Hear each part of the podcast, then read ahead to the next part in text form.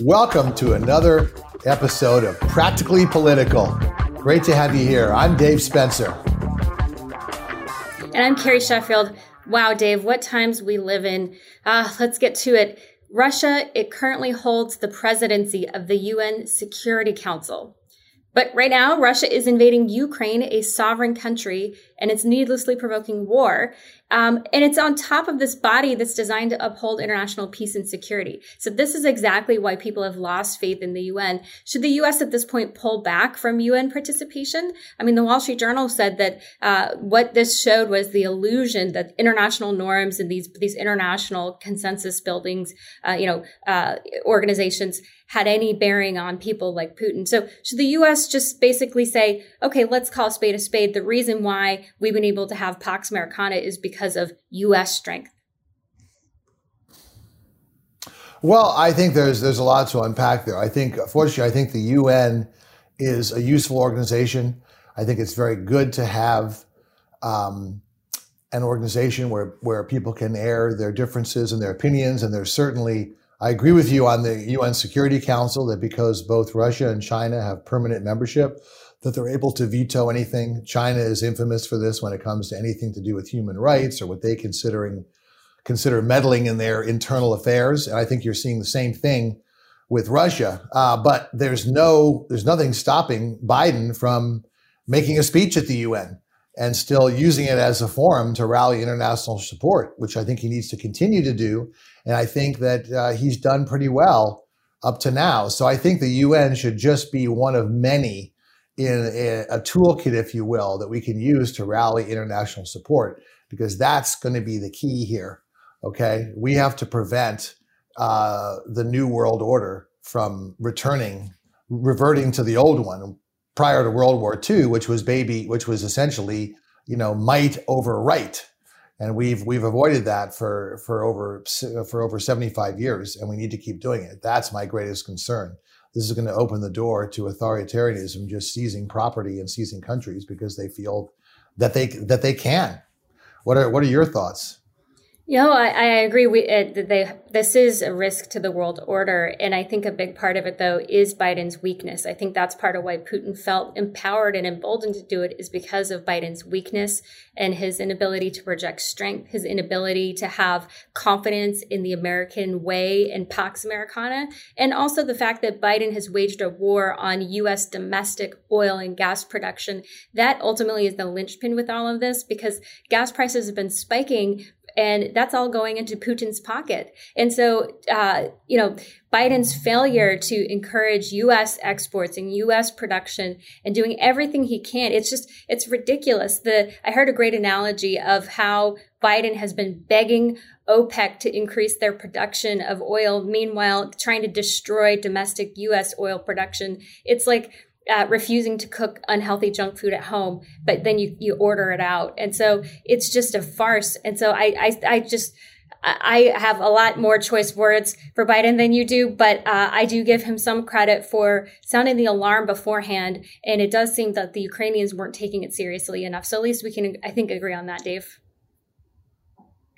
Well, I think the Ukrainians, I think the Zelensky, President Zelensky took it seriously, but he didn't want to uh, sow panic in the hope that Russia would um, uh, would have ended. I think if they'd just gone in and they'd uh, seized the two territories, uh, I think it's Luhansk and Luhansk, and, and then called it a day, they could have achieved the incrementalism and they could have called it a win. I think they've waded way and beyond their head here, and I think it's going to uh, not end very well. And you have to remember, I mean, look at occupations; they just don't work out well, and particularly when you have a country that is very full of pride full of pro-Western sentiment. Uh, it's not going to go well, and I think it's it could be the beginning of the end of the uh, Putin regime. But we need to be firm, and we need to do something that really will affect Russia, and that's turning off their financial system.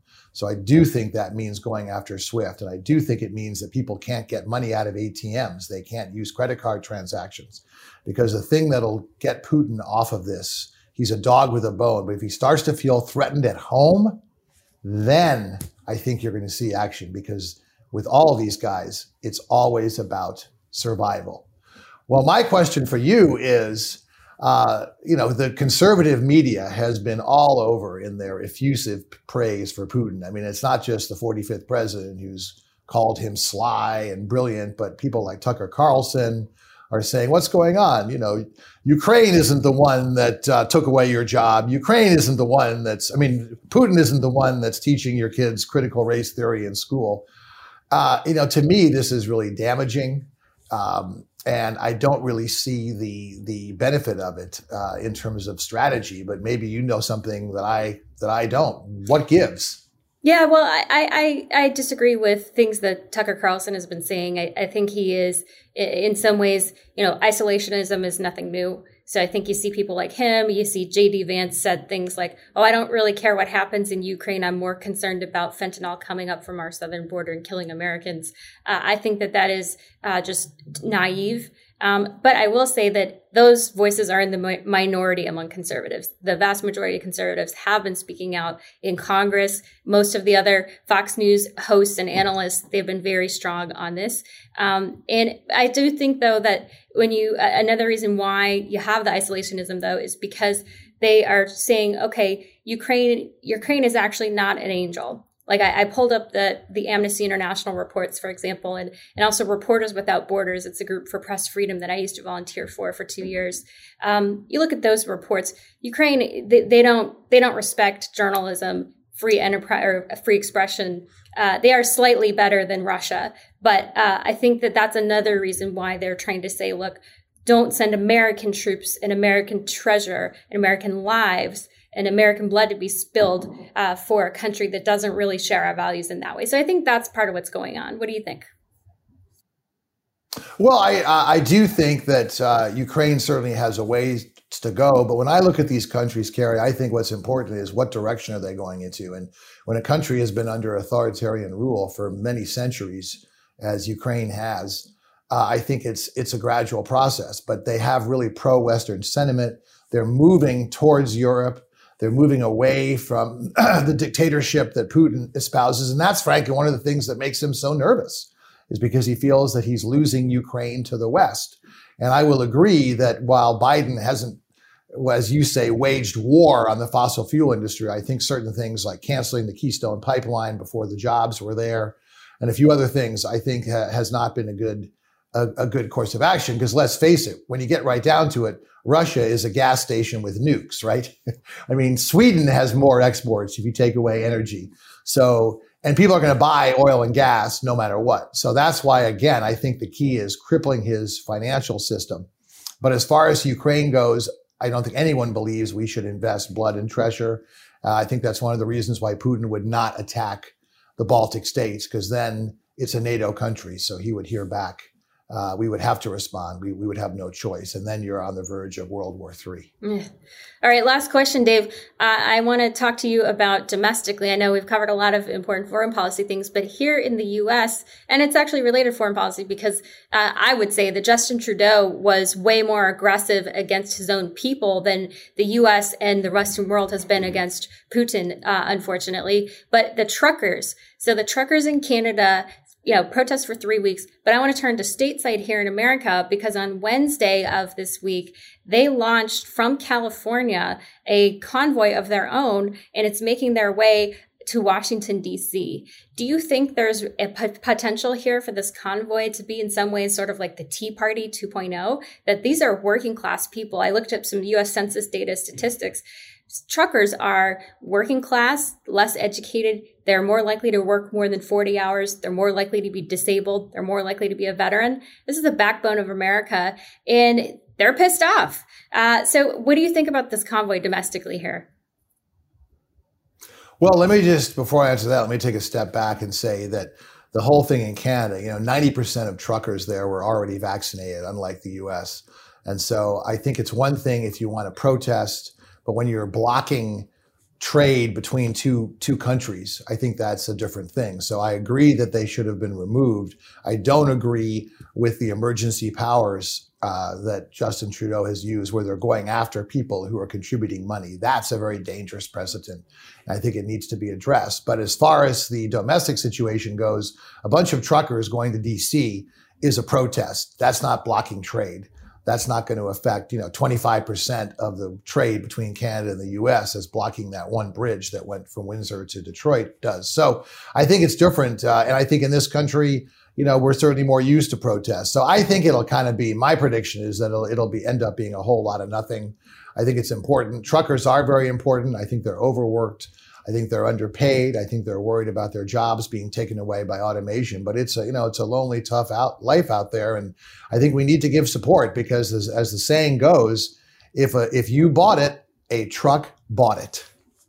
So so that brings me to my question, and that is that you know the January 6th committee has been fascinating to me because I think one of the reasons that you're seeing such a a visceral reaction from so many people on the right is frankly they're scared about what's going to be revealed. And I think that, uh, you know, Trump has pulled some great Houdini acts in terms of getting out of trouble before, and he may get himself out of this one. But certainly, this is the the toughest situation he's faced. You know, he's got several hundred millions of dollars of personal notes that come due, personally guaranteed notes, and so you know, I think there's a lot of worry on the right that this could really damage the party. So my long-winded question for you is what would you think would be the good balance with the January 6th committee? Because it's important to investigate it. It's important that people realize that this was an attack on our democracy. Trump was trying to overturn the election.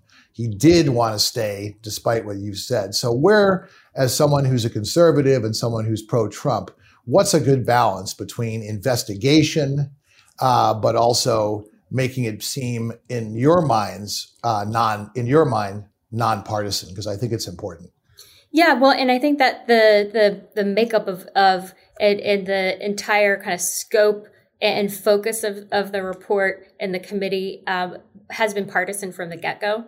So I would have liked to see a more comprehensive approach, specifically looking at what was Nancy Pelosi's role and Mitch McConnell, bipartisan failure here in their refusal to protect the Capitol. Um, because President Trump when he was in the White House, he faced a physical risk to his own life. He was had to, had to move to the bunker, um, and in response, he brought in the National Guard. And I, I, was covering the White House at the time in 2020. There were times when I felt physically unsafe. Uh, for example, when the uh, you know the the RNC was having their convention and those protests there came and they pushed up on Senator Rand Paul. So there were very fraught, dangerous moments, and I think President Trump understood that, and so that's why he brought in forces there to protect the White House. Meanwhile, Capitol Hill, the naivete of Nancy Pelosi and Mitch McConnell they didn't do enough. And so while I in no way endorse what these uh, wrongdoers, these violent uh, people who need to be held accountable and punished to the full extent of the law, um, these rioters, um, what they did was wrong, like full stop. But I do think that we're never going to get the full truth of the failures uh, by all parties here to protect our sacred capital. Well, I mean, what do you think? A lot of the protesters, and yes, I think they should be held accountable. And, you know, but a lot of them said, hey, we were just following orders. You know, the president wanted us to. What about people who orchestrated this? What about the Steve Bannons of the world? They're the ones that were really behind it. Shouldn't they be held accountable? Well, and that's where you get into uh, these questions that, you know, I interviewed a, a, former CIA or FBI senior official who was looking at these types of risks and threats. And he said, when you look at the definitions of what it means to incite, um, the threshold just hasn't been met by what Trump said. Um, you know, he said, uh, we need to you know, fight but the thing is, many, many, many politicians, if we were going to indict and jail politicians for saying, let's fight for something, we wouldn't have anybody in office, which maybe that's what we should do. but, um, but the, uh, the threshold of direct incitement just was not there. Not to mention that a lot of these rioters, these violent, uh, uh, just people who were so in direct conflict to what America stands for. Uh, they were already moving before Trump even spoke. Um, and so I just think that there is an evidentiary bar that just hasn't been met. And I think that's why uh, you don't see uh, Trump being prosecuted. Uh, you know, there is an actual process to prosecute someone for incitement, and it hasn't happened. Well, I would, you know, I, I do think what you said before about uh, Nancy Pelosi and Mitch McConnell is a uh, you know is a little bit of a red herring because I think the important thing is to figure out okay these people came to D.C. and uh, you know Trump riled them up. Yes, you could say oh he said it was peaceful, but that was the only thing. You know he said we're not going to take the country back with weakness. We have to use strength. So I don't think anybody who was there. Uh, very few people would say that, that they wouldn't that they weren't riled up by him and and then he again said, you know, hang, encouraged to hang Mike Pence and knew Mike Pence was in danger, but still put him under the bus, which again, if anyone wants to look at character, same thing with Giuliani. He won't pay his legal bills, even though Giuliani basically sold out his reputation by that infamous press conference with a, with a dye of sweat, the sweat dye running down his face. And he's learned that he's earned that money legitimately. And, and the fact that he won't be paid is another indication of Trump's lack of character. But I honestly believe that that we that the, the the committee overall has done a pretty good job, and I think they're they're looking over some stones that are uh, that are unturned, and that's what's uh, making people nervous. But I hope the accountability goes beyond just the protesters because I do think someone like Steve Bannon, if you look at what he did and you look at how calculating it was, I think there is evidentiary uh, proof there. But well, again, another amazing episode of our show. It's so great to have you here. I'm Dave Spencer. Please join us next time on another episode of Practically Political. We'll see you then.